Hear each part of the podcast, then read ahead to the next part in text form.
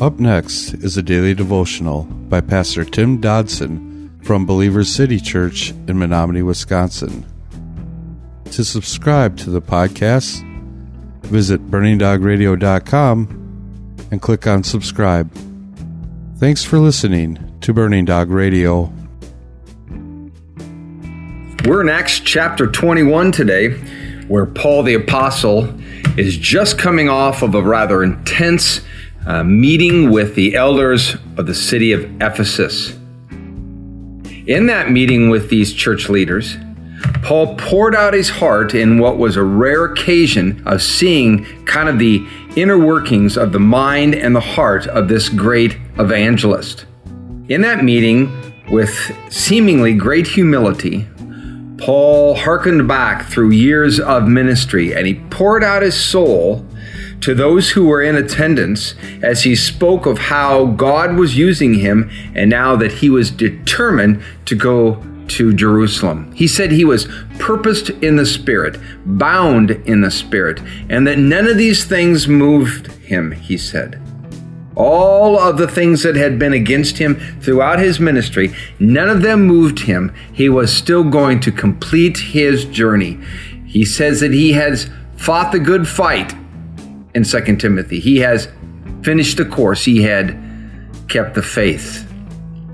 And now, as he moves on into this journey, picking it up in verse 1 of 21 says, When we had departed from them and had set sail, we came with a straight course to Cos, and the next day to Rhodes, and from there to Patara.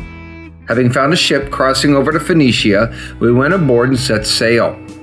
When we had come in sight of Cyprus, Leaving it on the left hand, we sailed to Syria and landed in Tyre, for the ship was there to unload her cargo. Having found disciples, we stayed there seven days. These said to Paul through the Spirit that he should not go up to Jerusalem.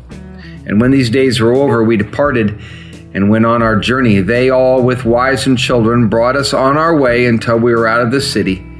Kneeling down on the beach, we prayed.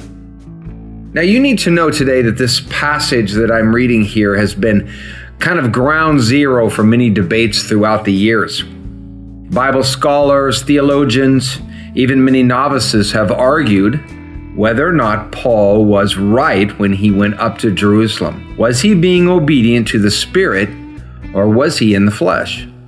Now, throughout the chapter, that we have before us, we have evidence of the Spirit of God attempting to pull Paul off course on this matter.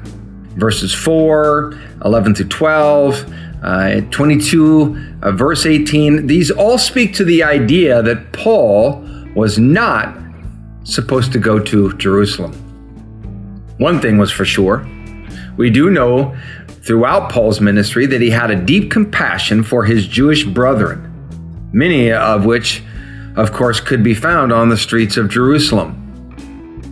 But we also know that God indicated again and again that Paul was called unto the Gentiles. We also can gather from the whole of Scripture that it was there, Jerusalem, as far as we know from the book of Acts, that Paul was prevented from any further worldwide missionary work for the remainder of his life. Now, we may not know for sure the answer to this issue until we're with Paul in the eternal to ask him ourselves. But it is notable that the scriptures never flinch when it comes to shining a public light on the failures and the shortcomings of the great men of the Bible. Perhaps that was just to remind us that they were just men like you and I. They were not perfect, and their passions sometimes got the better of them. Some of them like Peter and Elijah, well, they were able to get back up and continue with the show after their stumbles. But others, the likes of Moses and Saul, well, they never got a second chance. All of that is through the oversight and the decision of our Heavenly Father. But this story before us certainly calls us to sharpen our priority and earnestness of the use of discernment in ministry. Because without it, we're only apt to follow in Paul's footsteps.